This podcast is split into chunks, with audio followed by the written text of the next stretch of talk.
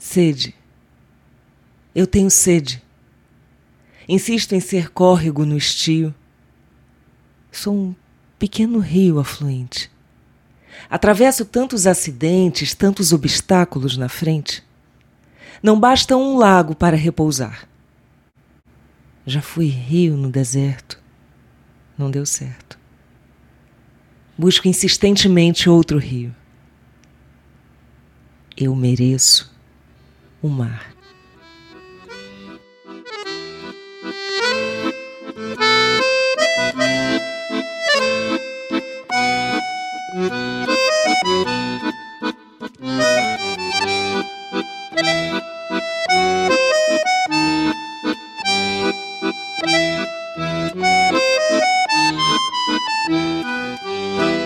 Olá, boa tarde. Eu sou Janaína Serra. Este é o Relicário, prosa e poesia pelas ondas da Rádio Pública do Recife. E eu abri o nosso relicário de hoje com o poema Sede de Inaldete Pinheiro, para anunciar que esse programa é para ela. Nosso relicário em homenagem a Inaldete Pinheiro. Inaldete e os Maracatus. Inaldete contadora de histórias. Inaldete, a escritora de livros como Cinco Cantigas para Você Contar, Pai Adão era Nagô, A Calunga e o Maracatu, Baobás de Ipojuca, Travessias, Uma Aventura do Velho Baobá, entre vários outros. Inaldete, enfermeira, pesquisadora, uma das fundadoras do movimento negro do Recife. Assim diz a biografia. Inaldete é uma encantadora de palavras e de gentes, que com sua voz mansa e firme e com sua altivez é como um farol a iluminar e guiar por caminhos de luta e de poesia.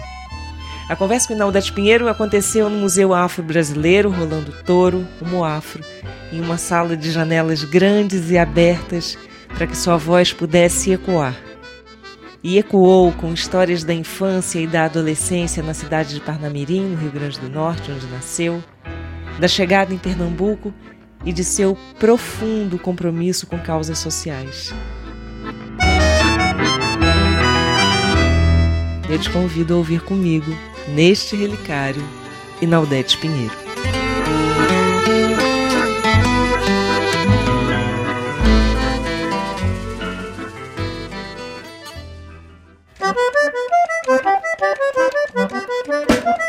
Que você colocaria no seu relicário?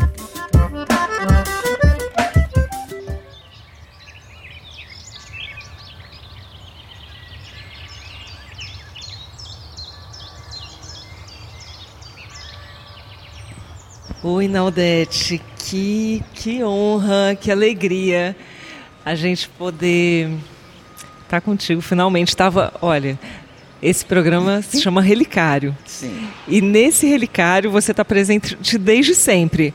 É, eu declamo suas poesias, as pessoas vão lá falam de Inaldete Pinheiro.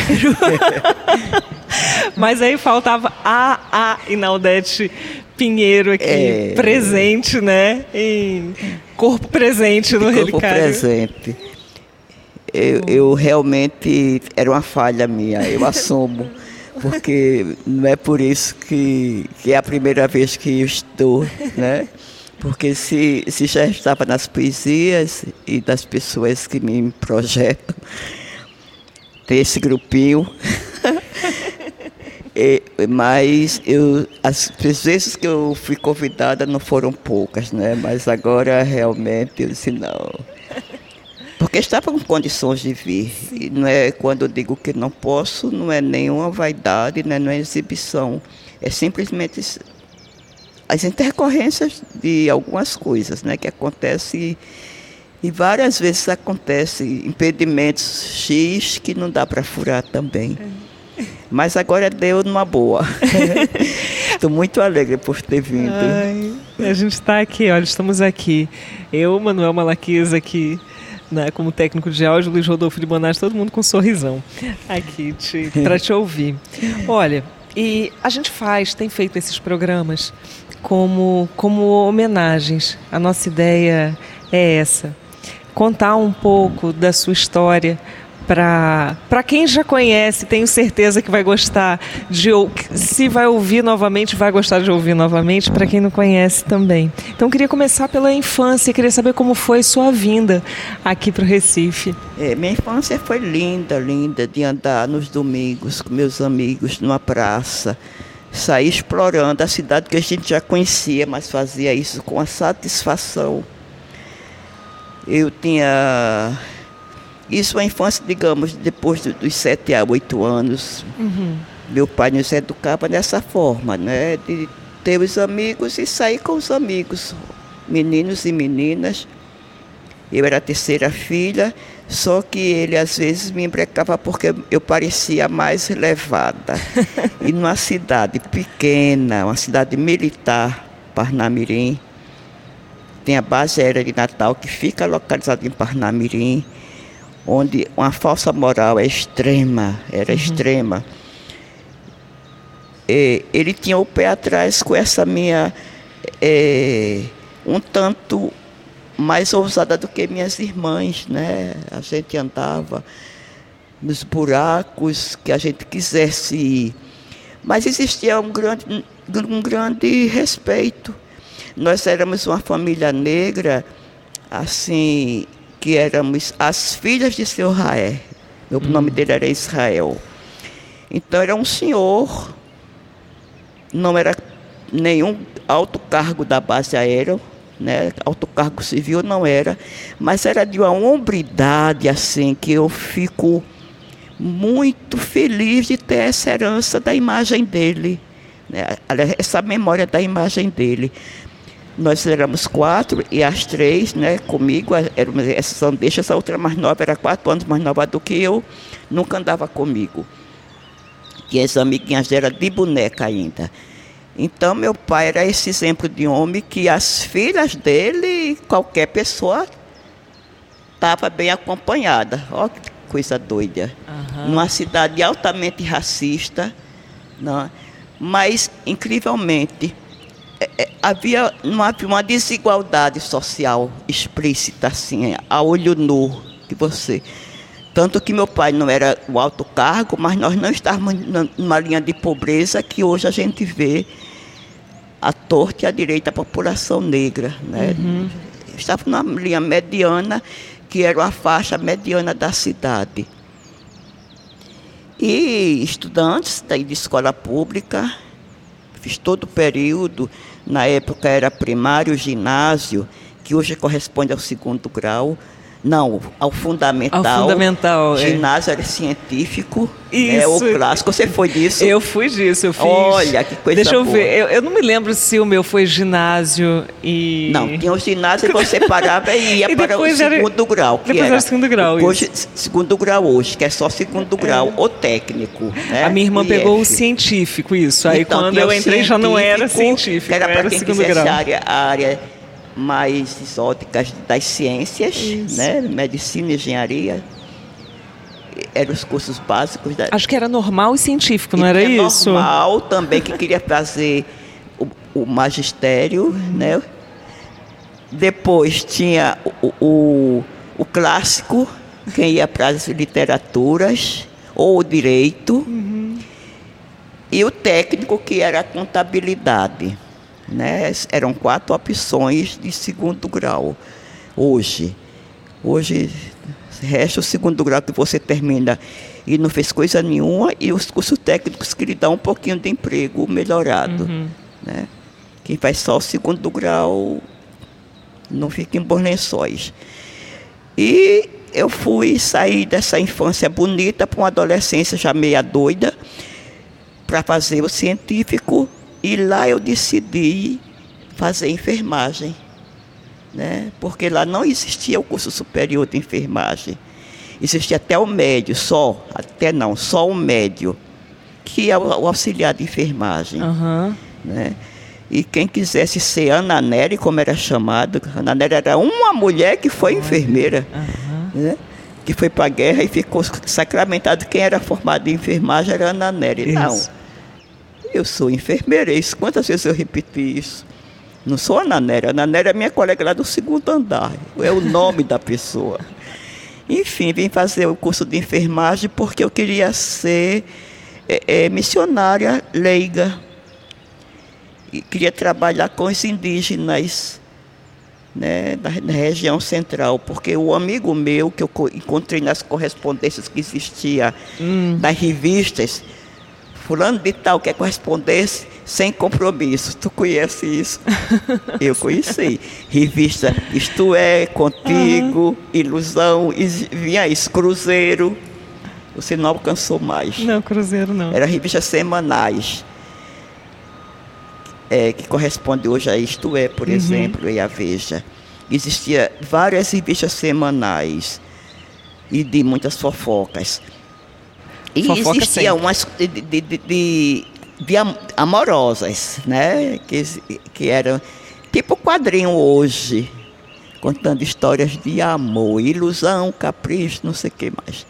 E eu era boa leitora nessas revistas, assim como era dos livros, porque meu pai era um bom leitor.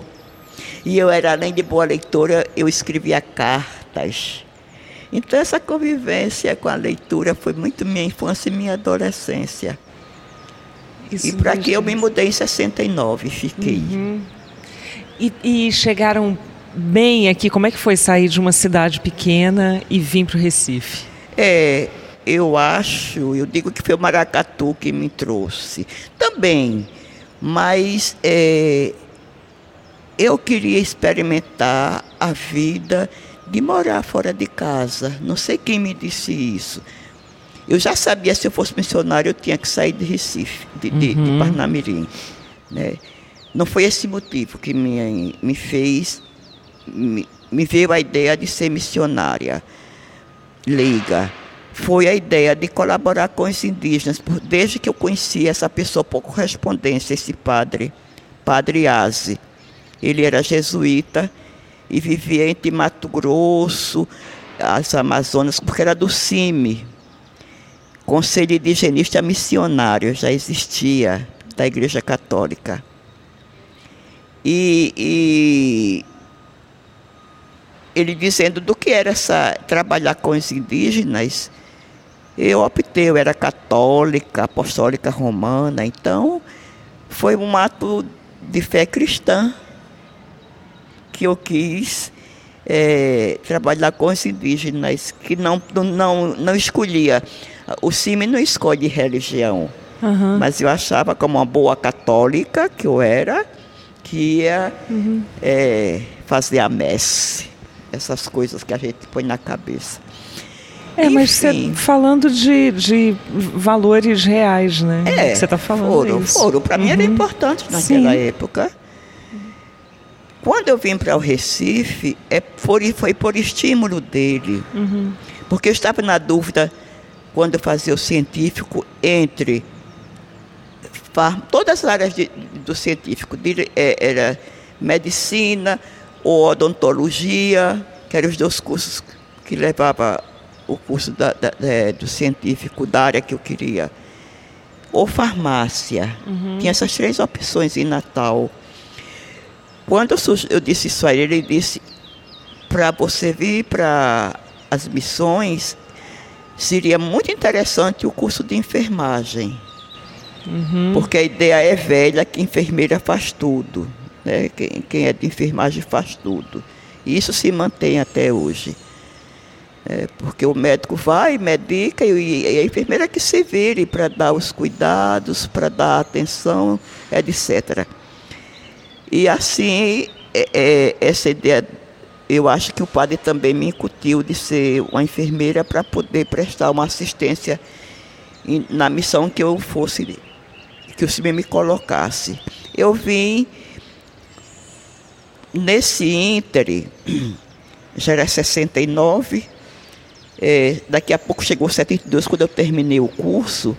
Antes disso, uma amiga minha, uma colega de turma, ia para São Paulo visitar suas familiares e as suas primas paulistas saíam com ela para um local onde tinha um pessoal da militância negra paulistana, que era chamado GTPRUM, Grupo de Trabalho, Grupo de Trabalhos de, de Negros Liberais. Uma coisa assim, uhum. resumia isso, GT, Grupo de Trabalho Profissionais Liberais Negros, era isso, GT Prum, que eram muito ligados à USP.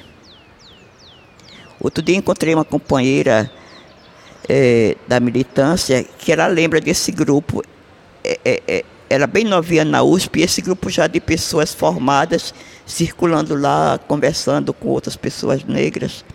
Pois bem, aí a minha amiga via esse pessoal nos bares, mudavam de estratégia. Hoje é Bartal. Então, elas iam para o Bartal. Estava o pessoal fazendo né, a militância nesse Bartal, lá em São Paulo. E ela chegou aqui me dizendo isso. Uhum. Né? Eu era uma das poucas negras da sala e da casa também de estudante. E nós queríamos é, é, fazer alguma coisa dessa natureza. Mas a minha preocupação já existia assim, não é aí que está a maioria negra na universidade. A gente já sentia uhum. esse vazio, né, esse esvaziamento de pessoas negras na universidade. Incrivelmente, eu não tinha leitura, não tinha letramento racial, essa palavra é bonita, né, hoje em dia. É, letramento é, é, racial na minha casa. Eu queria te perguntar sobre isso. Ao modo ah. que hoje a gente tem. Mas tinha um pai e uma mãe que nos chamavam de minhas negras, minhas negas. E isso nos dava um empoderamento, que palavra nova também. Também é palavra nova. É, nos dava uma, uma fortaleza uhum. de saber que éramos negras, do cabelo pichain e que tínhamos toda a influência na cidade que os brancos também tinham. Uhum.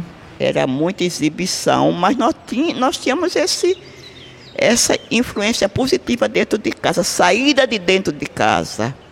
Uhum. É, isso foi a minha primeira militância, foi essa, dentro de casa. Você sempre se soube negra? Sempre soube. Sempre, e... por, por esse, uhum. esse gesto, essa, esse modo de meu pai se colocar como uma pessoa negra. Uhum. Nós somos negros, o cabelo é assim porque Deus quis, ele, ele não sabia o que era África, que existia África. Sim, eu, isso Nunca eu e, essa e palavra ele? não, uhum. outra pessoa altiva. Essa pessoa que as pessoas viam lá fora, seu Raé, era essa pessoa altiva que entrava e saía assim, com a venta empinada. E nos ensinou isso.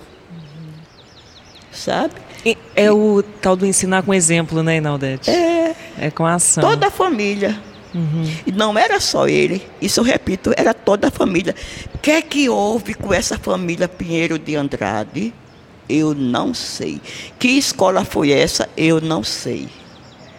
É, é, essa memória não recuperei ainda, talvez não vá recuperar mais, né? Porque já morreu. Eu estou com 77, imagina, os, meus pais morreram já. Mas eu tive essa, essa lição de ser negra dentro de casa e, e nas visitas das famílias que se processava quase de 15, 15 dias tia uhum. e primas, todas elas no mesmo top. Uhum. Assim. Oi, não, a risada mais bonita que eu já ouvi na, na vida, as risadas, foi dentro de casa, sabe? É, era um clima muito fértil, de muita alegria, de muitas boas recordações. E tinha um tal de falar sobre os bacocos, hum. que hoje eu digo que, que ingenuidade que é, é, é, o que a escola faz com a gente. Se a escola dissesse dos grupos étnicos que tinham vindo para o Brasil, Eu fiz tudo direitinho, escola, né? Uhum. Concluí até o, a universidade. Mas nunca sabia disso, que vieram vários grupos étnicos. Então, esses bacocos que eles se assumiam, aquele homem parece um bacoco. Não, ele não é bacoco não, mas fulano é. Era como se fosse um grupo étnico. Primeiro eles próprios eram bacocos. E, e, e sabiam que aquele não era um bacoco, que eles vieram de Caicó. Uhum. E Caicó foi uma cidade onde eu conheci o Massinhar, oh. aos quatro anos. um casarão imenso, está, recuperou minha memória, deu um estalo um dia e recuperei. Uma, um casarão imenso e, e fui recebida por uma sinhá. Sinhá, não vou dizer o nome da, da de Itacuja não. Sinhá era com O, Sinhá O. Uhum. Essa é a filha de, de, de, de, de Israel, era o nome de, era, como ela chamava, chamava meu pai. Foi ele, foi meu primo que levou. E ela me pegou pela mão e me mostrou o casarão assim, sabe, com, com uma fineza. Uhum. E hoje eu me lembro daquele instante, eu fui o neguinho de estima, a neguinha de estimação dela, sabe? Mas não me botou para tirar, tirar mosca do prato, não me fez isso uhum, não, né? Uhum. Me tratou também com deferência, porque as minhas tias, embora eu fosse empregadas, as filhas fossem empregadas domésticas dessa casa, né? Tratava todo mundo, só assim a fulana era tratada por senhora. Uhum. Mas os filhos eh, que, de, de, de quem eras eram babá, tratavam por você, não era uhum. senhorzinho mais, uhum. né? o chefe da casa era chamado por senhor, senhor fulano de tal. Também não vou dizer porque ele é, é do Rio Grande do Norte. Deste, da elite branca do Rio Grande do Norte. Sim. E depois, esse senhor, filho da Sinhá, veio morar noutra cidade e elas acompanharam as filhas que eram, que eram babás dos filhos eram três primas e as três primas eram, sub, eram babadas da Casa Grande. Né? Mas que, que tratava a, as, os filhos desse senhor pelo nome, o uhum. nome próprio. Não uhum. foram Ayá, né? como uhum. a Casa Grande era Sinhá e Azaiá. Já existia uma mudança de tratamento.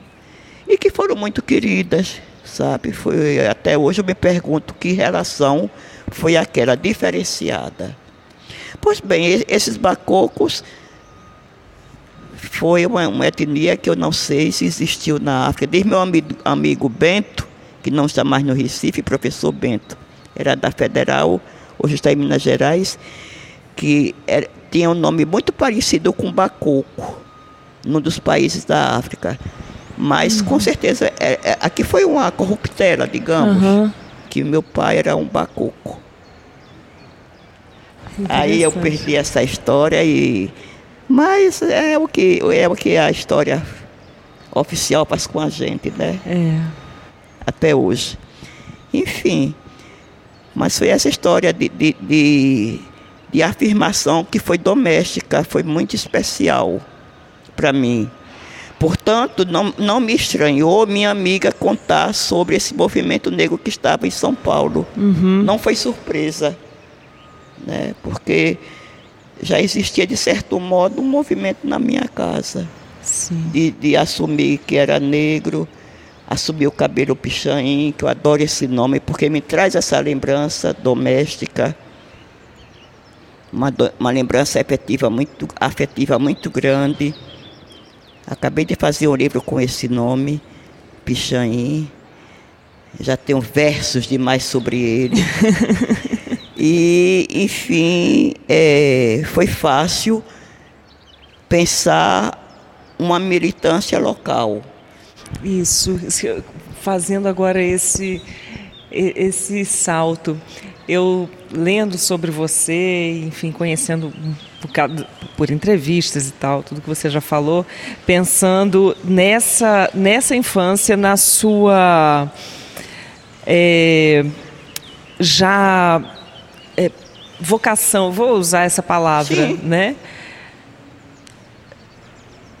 Como, como alguém que é ligada a, a, a causas, né? Então, muito natural que daí surgisse, é, criasse ou mesmo entrasse em algum grupo, algum movimento de luta por causas, né? E, e aí a minha curiosidade, que você já sanou, que era por que primeiro a causa, se sabendo negra, por que primeiro a causa indígena? Por causa dessas correspondências É, porque até então eu não sabia que, que era que existia uma questão Aham, negra. Sim. Se é questão, né? A questão não é negra, é branca. Sim, a questão. É, vamos dar Né? os nomes, né? É, aí os nomes. Sim, isso. Agora, é, quando, quando eu ainda era do ginásio, meu, um amigo meu chamado. Eita, escapuliu. Uma das pessoas que eu, que eu conseguia conversar com muita, muita fluidez, porque temos muita coisa em comum, Marcos. Muita coisa em comum. É, é, negro também.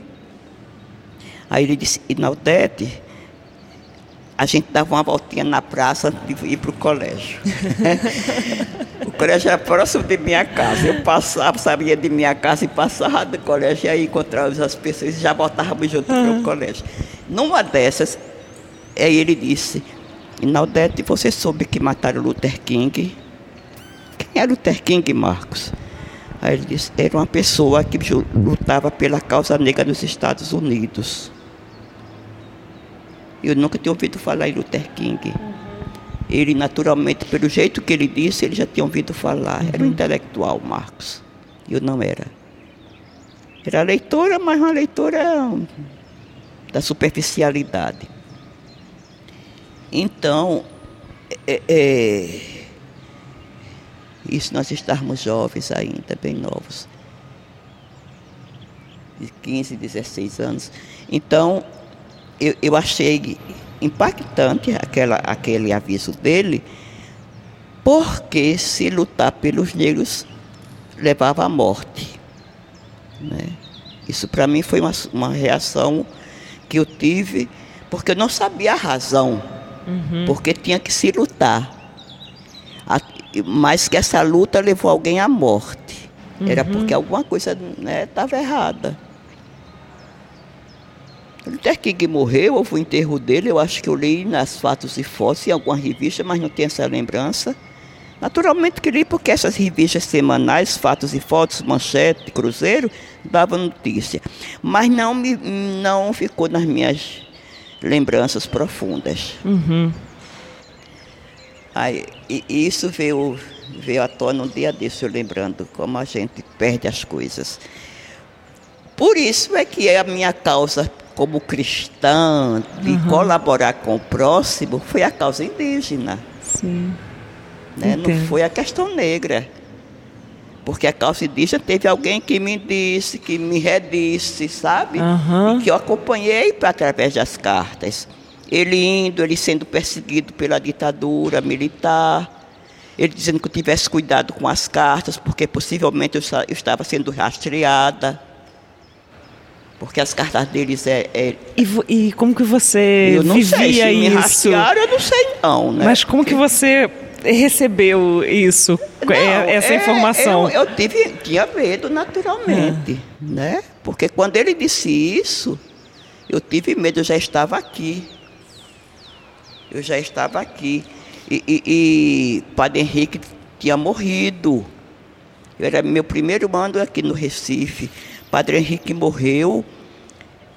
E, e eu comecei a juntar as coisas que eu, que eu via do padre missionário, né? Das, do que era, do, de como a ditadura É agia. isso, que eu- isso foi esse período de 60 e... 71 ou 2, não 71, me lembro quer dizer, você exatamente. tava, Eu- aham, se- tava no não, período da 72 não foi não. 69 ou 70. Tá. Eu não me lembro quando o Padre Henrique morreu. Sim. Foi nesse Em ínter. plena ditadura, né? É. A história. Mas quem está ouvindo está sabendo. Enfim, então a gente vai ler de novo. Né? Então eu, eu fiquei, a partir daí fiquei com medo. Mesmo assim, é, isso eu tenho comigo. Eu não vou bloquear por conta do medo. Até hoje eu tenho isso. É, é, eu fui assistir a missa dele de sétimo dia. Eu morava da Rosa e Silva. E a missa de sétimo dia foi na igreja do Espinheiro. E eu fui. É um trechozinho esquisito, a Conselheiro Portela. Eu fui sozinha, não pedi licença a ninguém, nem avisei que fui, que ia. Né? Eu fui assistir a missa, assisti contrita, com uma boa cristã, e rezei para o Padre Henrique. Quando eu, eu estava ainda do primeiro ano, talvez antes de Padre Henrique morrer, é, morrer não, de ser morto, aí ele morreu porque foi morto. Uhum porque o assassinaram, melhor dizendo. E, e eu encontrei um diretório do, da estudante de enfermagem, dos estudantes de enfermagem sem diretora. A diretora só, só estava com a vice, porque a diretora Ranúzia Alves estava afastada, porque foi para aquele congresso de Minas Gerais, onde foi todo mundo preso. Uhum. Ela estava. Mas Ranúzia, insistente, boa militante do PCdoB, ela foi, ia lá na escola, mesmo com todas as professoras com ódio dela. Porque ela difamou o curso de enfermagem. Todas as professoras com ódio, né, não olhavam na cara de Ranúzia. Então, é, lembro de umas tais. E, e, e depois Ranúzia ia e batia em mim, vamos para uma reunião, neguinha, vamos para uma reunião. Aí eu não fui. Para reuniões uhum. secretas, eu não fui. Não tinha coragem. Aí, aí era demais, porque eu tinha assim o grande respeito a meu pai, eu não queria decepcioná-lo. Ele nunca me disse sobre a sobre a questão da ditadura. Ele uhum. nunca, essa palavra eu acho que não entrou lá em casa. Uhum. Mas eu fui até, meu Deus, que vergonha. Eu fui até uma, uma procissão que houve em Parnamirim, protestando contra uns cubanos que estavam no Brasil, que eu era católica. E é uma doideira, meu Deus. É, é misto, né? É, o, é o, percu é, é o percurso, né, Naldete?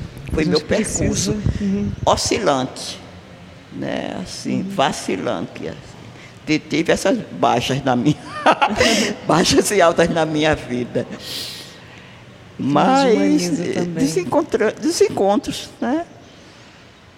Pois bem, aí depois, quando Irene foi chegando, acumulando essa história de, de, de São Paulo, em 78, já formada, é, ainda laica, católica, ainda, ainda missa, tudo. É, é, é, eu, eu também eu era doneldista, né? Pela, hum. a, pela assim, pela, pela nova igreja, uhum. né? a igreja revolucionária que, que Roma não aceitava, a igreja de Dom Helder, né? olhava mais pelos pobres. E isso eu introjetei esse lado. Com meu pai na burguesiazinha, mamãe, mas assim, a opção pelos pobres, isso estava entre aspas, como uhum. estava também querer ganhar dinheiro para viajar, sabe? tinha até esses dois lados. E pouco a pouco a, a ideia, a ideia de, de ser seminarista foi diminuindo. Uhum. Porque aí veio a morte de papai, né? ele não me viu formada. E eu senti necessidade de ficar mais perto de mamãe uhum. e da minha família aqui. Né? Foi, isso foi um dos motivos que eu optei de ficar no Recife.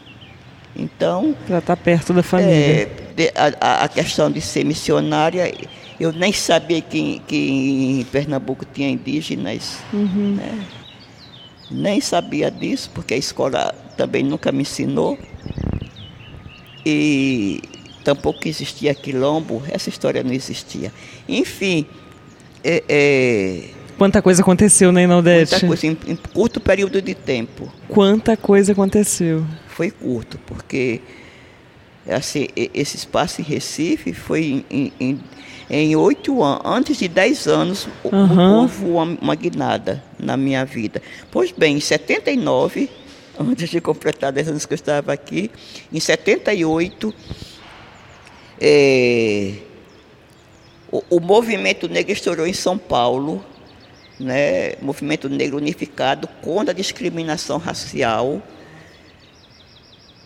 São Paulo, Rio, o estopim foi em São Paulo, porque um, um, atleta negro não pôde entrar, não pôde entrar no clube social onde ele era atleta. Então, São Paulo avançado até mais nisso, a população negra avançada, resolveu fazer um manifesto contra esse, essa atitude racista do clube e nisso gerou o movimento negro contra a discriminação racial, brancos e negros juntos, uhum. inclusive.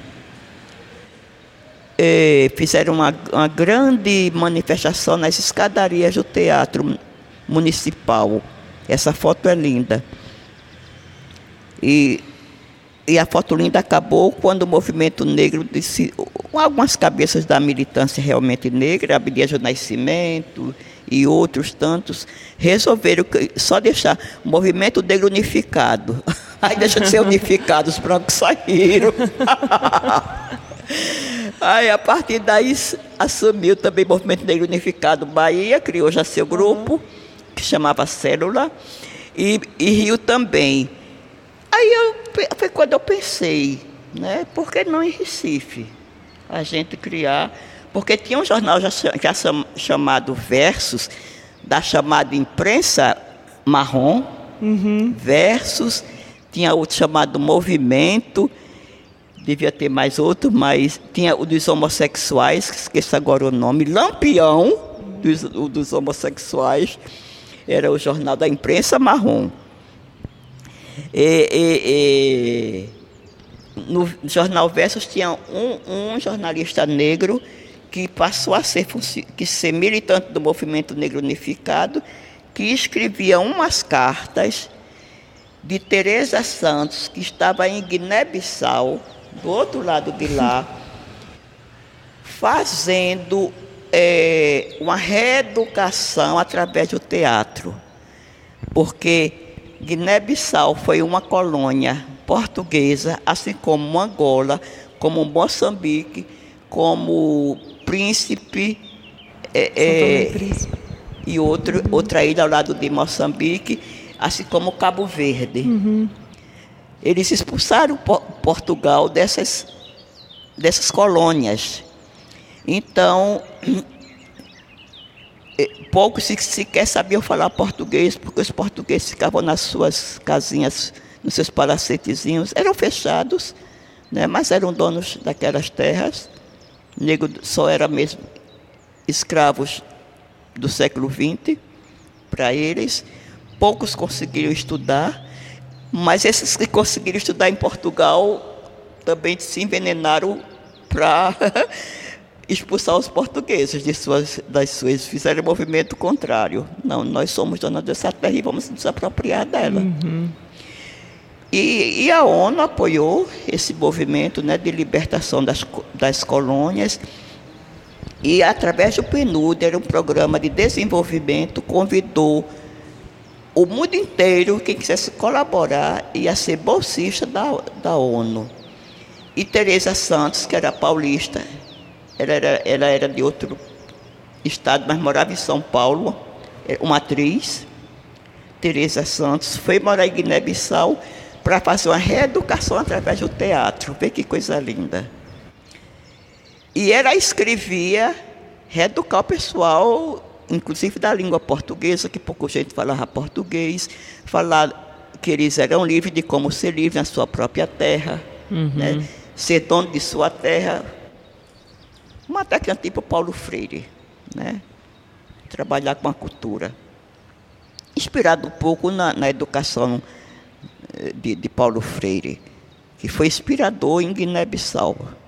Em todos os países de língua portuguesa, inclusive, Paulo Freire, é, aquele método dele. Enfim, Teresa escrevia para o jornal Versos e dizendo sobre o que era Guiné-Bissau. Uhum. E eu li as cartas de Teresa através do jornal Versos. Junto com as cartas, Hamilton botava também sobre o movimento negro unificado. do qual ele era militante, né? Primeiro ano do movimento negro, seis, seis, meses de movimento negro unificado, primeiro ano, e eu escrevendo, isso é isso que eu quero aqui para o Recife, uhum. né? Aí, por acaso, encontrei outro amigo chamado Silvio Ferreira, e outra, essa amiga que veio de São Paulo disse, vamos fazer aqui em Recife, isso já era set, set, 69, vamos fazer aqui em Recife ao modo desse movimento negro unificado, Aí houve a primeira reunião lá em casa, com a proposta de cada negro levar outro negro, e assim a gente cresceu, e aqui estou eu. E Naldete, um eu estou aqui, olha, te ouvindo, pensando várias coisas. Uma que é essa certeza que eu acho que não é exatamente uma coisa óbvia, assim, de você sabe que é da causa, né? Muita gente às vezes luta contra, né? E você sempre soube que era da causa. A outra eu tô pensando, gente, a, a frase da música, né? Atenta e forte, parece que foi feita para você. Atenta às coisas da vida, as coisas que te chamam, né? E, e respondendo. Um momento você falou de medo, eu, tô, lembrei também de outra coisa, essa coisa, quando a gente tem medo, usa coragem, né? Tô achando incrível. Olha só, estou aqui com o Travessias livro de poesia, seu livro de poesia aqui nas minhas mãos. E é, você está falando das cartas e você dele, e você reproduz cartas aqui dentro. Não é mentira não, viu? E aí, é, e aí eu fiquei Olha é, só, é, né? É. O envelope que o amigo achou em cima de minha mesa, aí se identificou. Que beleza, assim, são a, a, a essas paixões que a gente tem tem na vida e traz para traz é. um, um, tanto de si aqui, né, e para mostrar para as pessoas. você percebe que hum. ele tem um pouco é, é, ele, ele, tem, ele tem um período de produção, uhum, né? Sim. Os primeiros anos do movimento negro. E, e antes de, ser, de eu ser militante, tem as ruas de ébano. Eu sim. falando sobre minha cidade, é, Parnamirim. É, é lindo que era onde eu empregava todo o meu amor. Tá aqui. Né? Ruas de Ébanos. aqui, porque eu trabalho muito com a memória. Vai de uma Essa memória 15. que eu tenho de, de, de minha família, hum. eu tenho também das pessoas que me cercam. Né? E, e, e eu, como em Parnamirim, tanto eu era cercada como eu cercava as pessoas, está tudo aí em, em travessias. E estão comigo Travessias, está né? aí, né? Travessias. É, travessias é esse nome. Estou atravessando ainda. Oi, e eu ainda quero continuar atravessando. a gente dá a mão. vamos junto. Oi, Naldete. E, e a literatura? Agora vamos chegar na literatura, né? Com... O que, que é a literatura para você? É mais forte do que você e você precisa extravasar? É uma forma de militância? Também. Como... É, antes antes é, eu lia à toa, né? Era.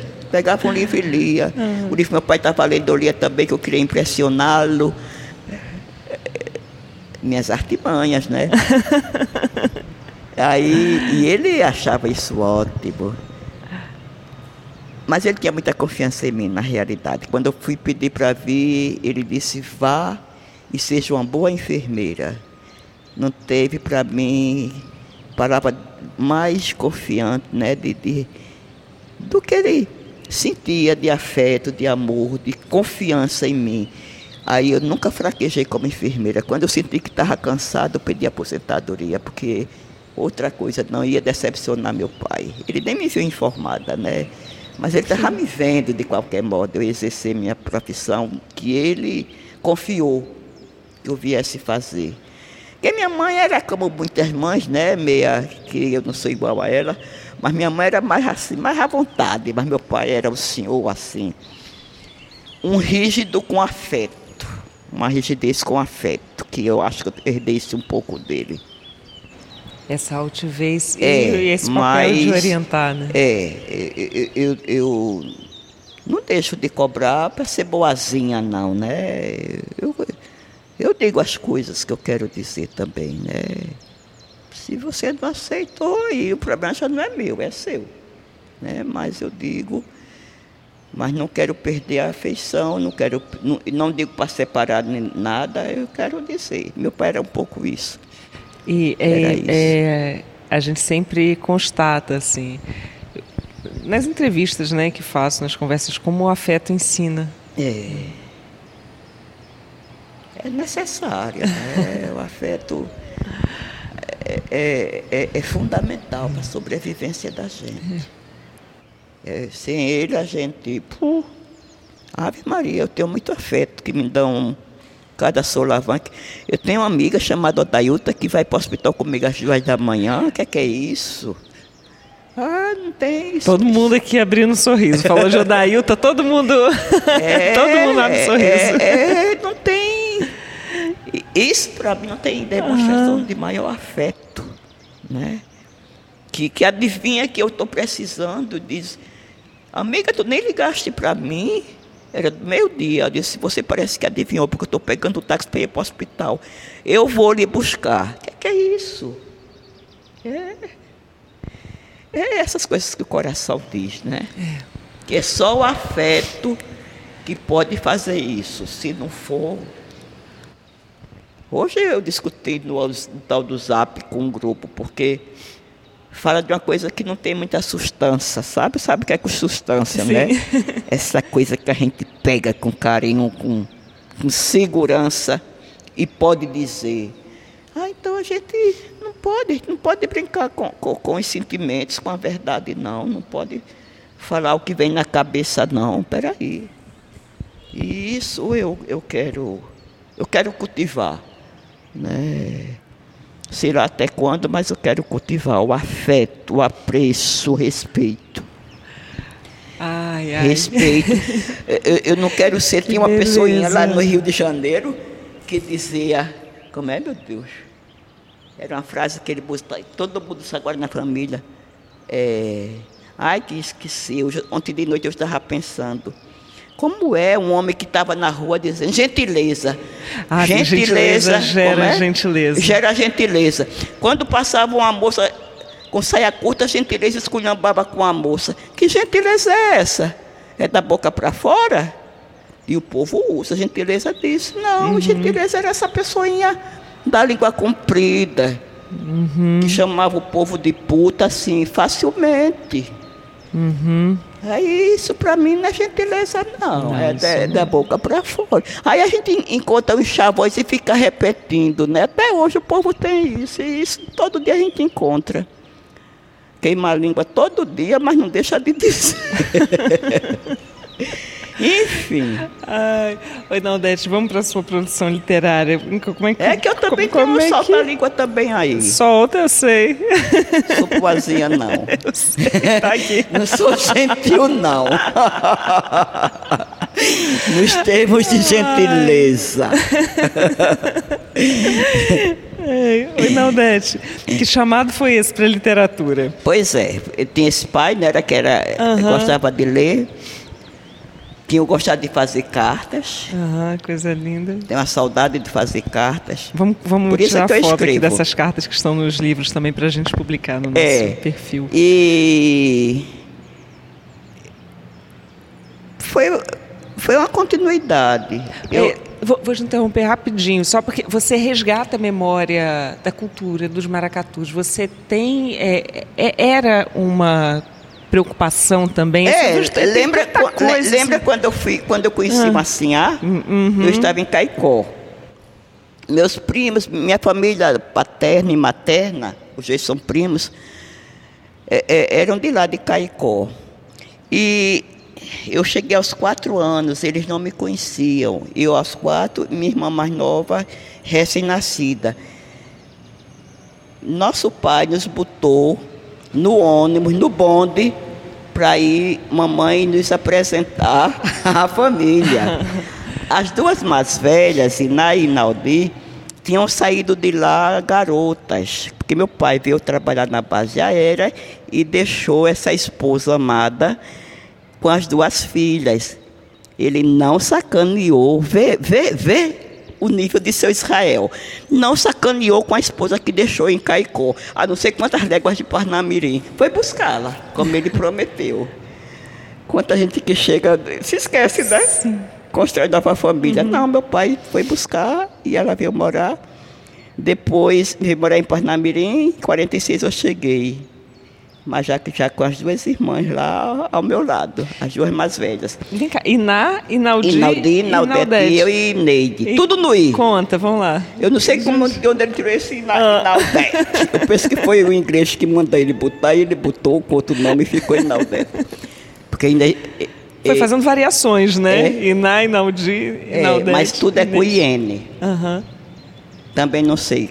Tinha esse hábito, né? Eu não, não tinha é. tudo numa letra. É, na família da minha mãe é, ainda, assim né? Também. Ainda bem que hoje não tem mais. Mas meu filho ainda é Yorubá. Mudou o que é com Y. O pai concordou e eu botei com Y. Para não perder, eu digo isso. Uhum. Para não perder a raiz, que a raiz é I. Enfim. É, ele, ele, meus primos me receberam assim com muito carinho talvez fossem mais velhos do que eu, três a quatro anos, já era um meninote, o que se chama meninote. E me pegavam, como se pega com aqui esse bicho chamado, chamado que microfone, né? Só que era durinha assim, era durinha. E dançavam comigo, com eu com os pés juntos, pegado na mão de um, ele as duas mãos, durinha, e o outro tocando um tambor invisível. imagem. Vê, vê, vê, vê quem está ouvindo fazer essa imagem, como é, como é linda. Linda. A calunga do maracatu. Quando eu vim para o Recife, vi pela televisão uma coisa dessa, eu fiquei doida. Mas antes de vir para o Recife, o, o, o, o, rádio ABC hum. Tu conheceste? Rádio ABC. Construída em Pernambuco, uhum. na Rosenblit. Uhum. Era rádio, de, rádio elétrico. Ficava bem na porta do meu quarto. Uma casa grande que não era a casa de Dona Sinhá. Mas era a casa de seu Israel. é, é, uma casa com vários quartos. No meio meu quarto ficava bem na sala de visita. E, e, e uma mesinha do jeito aí, uma mesinha com o rádio ligado no programa Pernambuco Você é Meu, uhum. que era um programa transmitido na Rádio Clube de Pernambuco para todo o Nordeste. Aldemar Paiva era o nome do, do, Quem é de minha idade se lembra. E um pouquinho mais novo, do, do, do geração 70 anos. Se lembra, Aldemar Paiva. Pernambuco, você é meu. Pernambuco falando para o mundo. Era o slogan desse programa. E saía os frevos de, de, de, Nelson Ferreira, de Capiba, falando em maracatu. Aí, hora por outra, vinha um instrumento de maracatu. Eu disse, meu Deus, o que é isso? O que é maracatu? Eu só escutava o som uhum. dos tambores. Aí, quando eu venho para o Recife, no primeiro carnaval que eu passo aqui, 69, nem vim assistir o carnaval porque eu não conhecia a cidade, né, ainda. Assisti por televisão o desfile com a Dama do Passe e a Calonga. Pronto. Foi o maracatu que me trouxe. Eu estou vendo o maracatu aqui na televisão. Foi a minha memória. Passou assim o filme da memória de meus quatro anos de, meus quatro, quatro anos de idade. Pronto. É, minha paixão pelo maracatu nasceu concretizou-se aí. Já uhum. vinha, já tinha aquela imagem de meus primos, que eu, eu dançando com aqueles tambores, lindo, linda aquela imagem. Já tinha aí, o, o maracatu falado no programa de frevo, uhum. né? Que infelizmente não existe mais programa de frevo. Rádio Frecaneca podia ter, vocês têm não? Não, a gente toca muito frevo, a programação inteira toca Independente frevo. de ser um programa de frevo, né? de ser um programa Latinha, de frevo. Então me desculpe, porque eu não escuto muita Frecaneca. Eu vou passar a escutar. Por favor. Vai eu não tenho honra rádio lá gente. Casa, o rádio que eu tenho não instalei. Problema meu, né? Enfim, é, é, Veio daí, eu acho que isso alimentou muito minha relação com a cultura pernambucana, em especial os maracatus, que é para mim não tem igual. Não tem. Conheci os negros velhos, as negras velhas dos maracatus antigos. Quem quiser que bote maracatu hoje na rua, mas nenhum se compara aos maracatus de 15 anos atrás. Nenhum, nenhum. E tem uns que hoje toca aqui no Recife Antigo que dá uma dor de cabeça danada. Vocês tocam aquelas batucadas que fazem no maracatu? Não, eu não, não, não toco, mas eu gosto. Eu, eu sou suspeita. Mas os maracatus antigos realmente. E olha que eu já alcancei dessa, naquela uhum. tecla, né? E, uhum. e os primeiros. Por isso que Solano Trindade é louco pelos maracatus. É, não tinha nada que comparasse, não tinha frevo nenhum, que eu gosto do frevo também. Uhum. Mas os maracatus, quem passou aqui, eu não sei se Manuel Bandeira foi fã de maracatu. Mas Solano Trindade, por exemplo. Mas sabe de uma coisa. Falando tá... dos poetas daquela época. Sim. Você está falando Vou falar do, do, do, maracatu de agora, né? Quando eu venho aqui para o Recife Antigo com meu filho, ele fica, ele ouve e, e, a gente vai pelo som. Exatamente. Atrás dos maracatus. Ele fala assim, tá para lá, para cá, e a gente fica nessa. Olha, quem, quem escutou um baque uhum. virado. Yeah. É. Com seu Luiz de França regendo, meu Deus. Beleza, Sabe, a energia é diferente. É. Eu nunca mais ouvi um baque virado. Na noite os tambores silenciosos sequer eu, eu escuto mais. Deixei de ir. Uhum. Porque não é a mesma coisa. Não é saudosismo, não. É, é porque é um sentimento é diferente, Sim. sabe? Por mais que eles queiram reproduzir, não, o baque virado tem um pouquinho ainda o de Dona Mari, Marinalva. Uhum. O de Dona Marinalva, o, o, o, tem uma pessoa, um homem, que esqueço agora o nome, que eles me perdoem, é, ainda faz um baque virado muito bom. Mas os bons maracatuzeiros vão envelhecendo, né? vão se afastando. Inaldete, a sua. Eu, eu, vou usar a palavra preocupação, não sei se é uma preocupação, se é uma. Eu digo se é ou não. Mas tá bom, é melhor, né? Você diz. É, você está falando sobre memória de. É, é, eu vejo assim, uma. É, que agora eu estou com missão na cabeça, porque. Por tá toda a história que você contou, né? É de de registrar isso por meio da literatura. É, ancestralidade, a memória, na literatura infantil. Né? Eu estou aqui com uma aventura do velho Baobá. É ótimo, né? publicado. Por exemplo. Então, é, quando você vai, vai escrever essas histórias, é com, com essa missão, vamos dizer assim, ou com essa preocupação? Eu acho, eu acho que eu acho que a gente tem Não sei, não, não é obrigação. Uhum. Não é. Quem quiser que escreva o que quiser. Mas eu, eu tenho um compromisso. Compromisso, tá vendo? Era, era essa palavra. Era essa palavra. É, pois é, ela, ela vem na boca da gente. Eu tenho esse compromisso uhum. com meus mais velhos, sabe? Não prometi a ninguém, não. Felizmente, para eles não estarem me cobrando. Mas eu, eu tenho. Peraí. Né? Eu, vi, eu vi tanta coisa, por que, é que eu não posso dizer? Né? Até porque eu não encontro dito. Onde eu encontro dito é só lá no Trindade. Acredito demais no que ele escreve e me inspira muito. Talvez ele tenha sido um orientador para mim, que eu não tive esse orientador, né? Meu pai partiu cedo.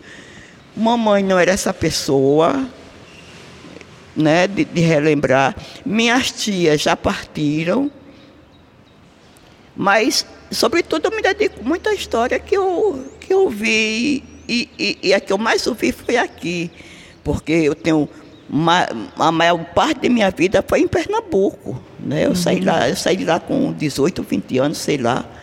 Já saí velha de lá. Mas ainda não estava amadurecida. Uhum. Eu ainda queria passear na praça e tomar banho de chuva, na realidade. Né? Tomar banho na chuva. Sei lá como é que se diz, eu tomar banho na água que caía da chuva. Hum, hum, hum. É, era isso que eu gostava. Ainda não estava sedimentada muitas coisas que hoje já estão.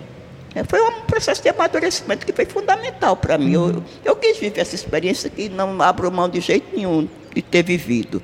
Foi bonito demais. Andar com meus amigos na rua. Foi muito bom.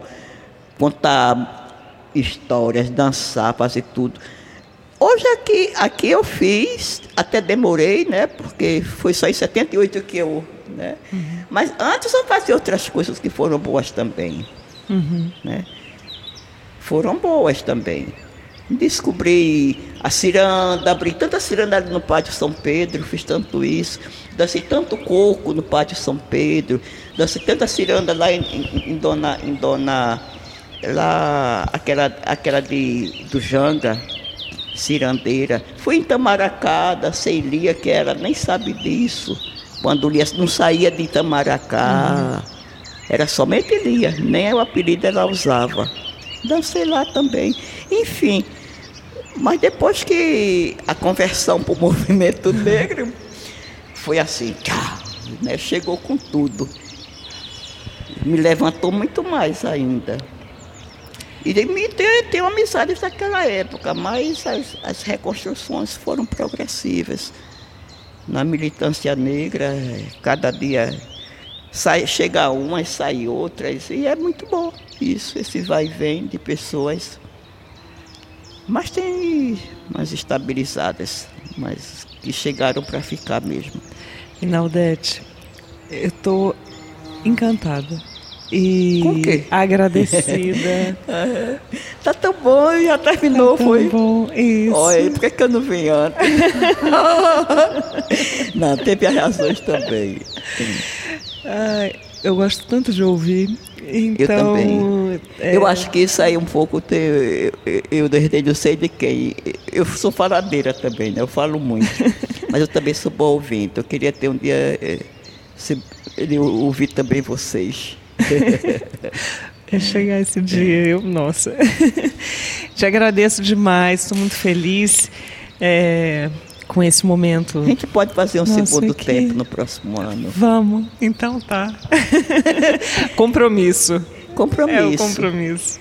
É. Muito obrigada, Naldete. Ah, eu que agradeço. Eu gosto muito de, de conversar, de sem, sem um roteiro, porque esse tal do roteiro me deixa empulhada. Né? Sai, as coisas saindo, foi tão bom também. Agradeço muito vocês todos. Luiz, obrigado. Naldete Pinheiro, em nosso relicário. Técnico, isso é, é, também, querida. Muito obrigado. Você que ficou aí. Manuel. Nem nos controlou muito, obrigado.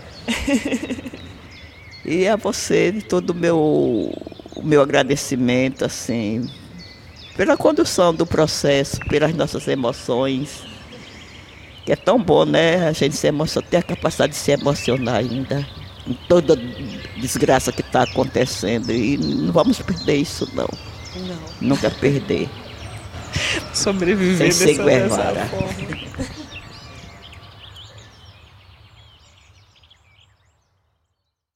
Relicário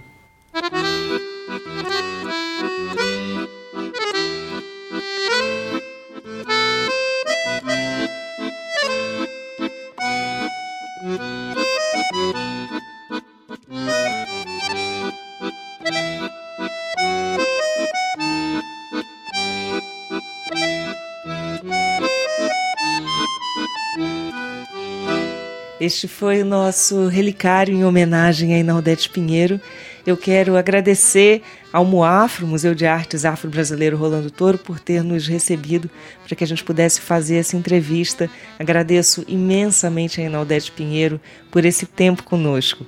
Esse programa teve produção de Luiz Rodolfo Libonati, a gravação e a edição foram feitas por Manuel Malaquias. A música Ascensão, nossa trilha sonora, é de Johann Bremer O roteiro e a apresentação foram feitos por mim, Janaína Serra. Este é o nosso relicário. Frecaneca FM, toca cultura, toca o Recife, toca você.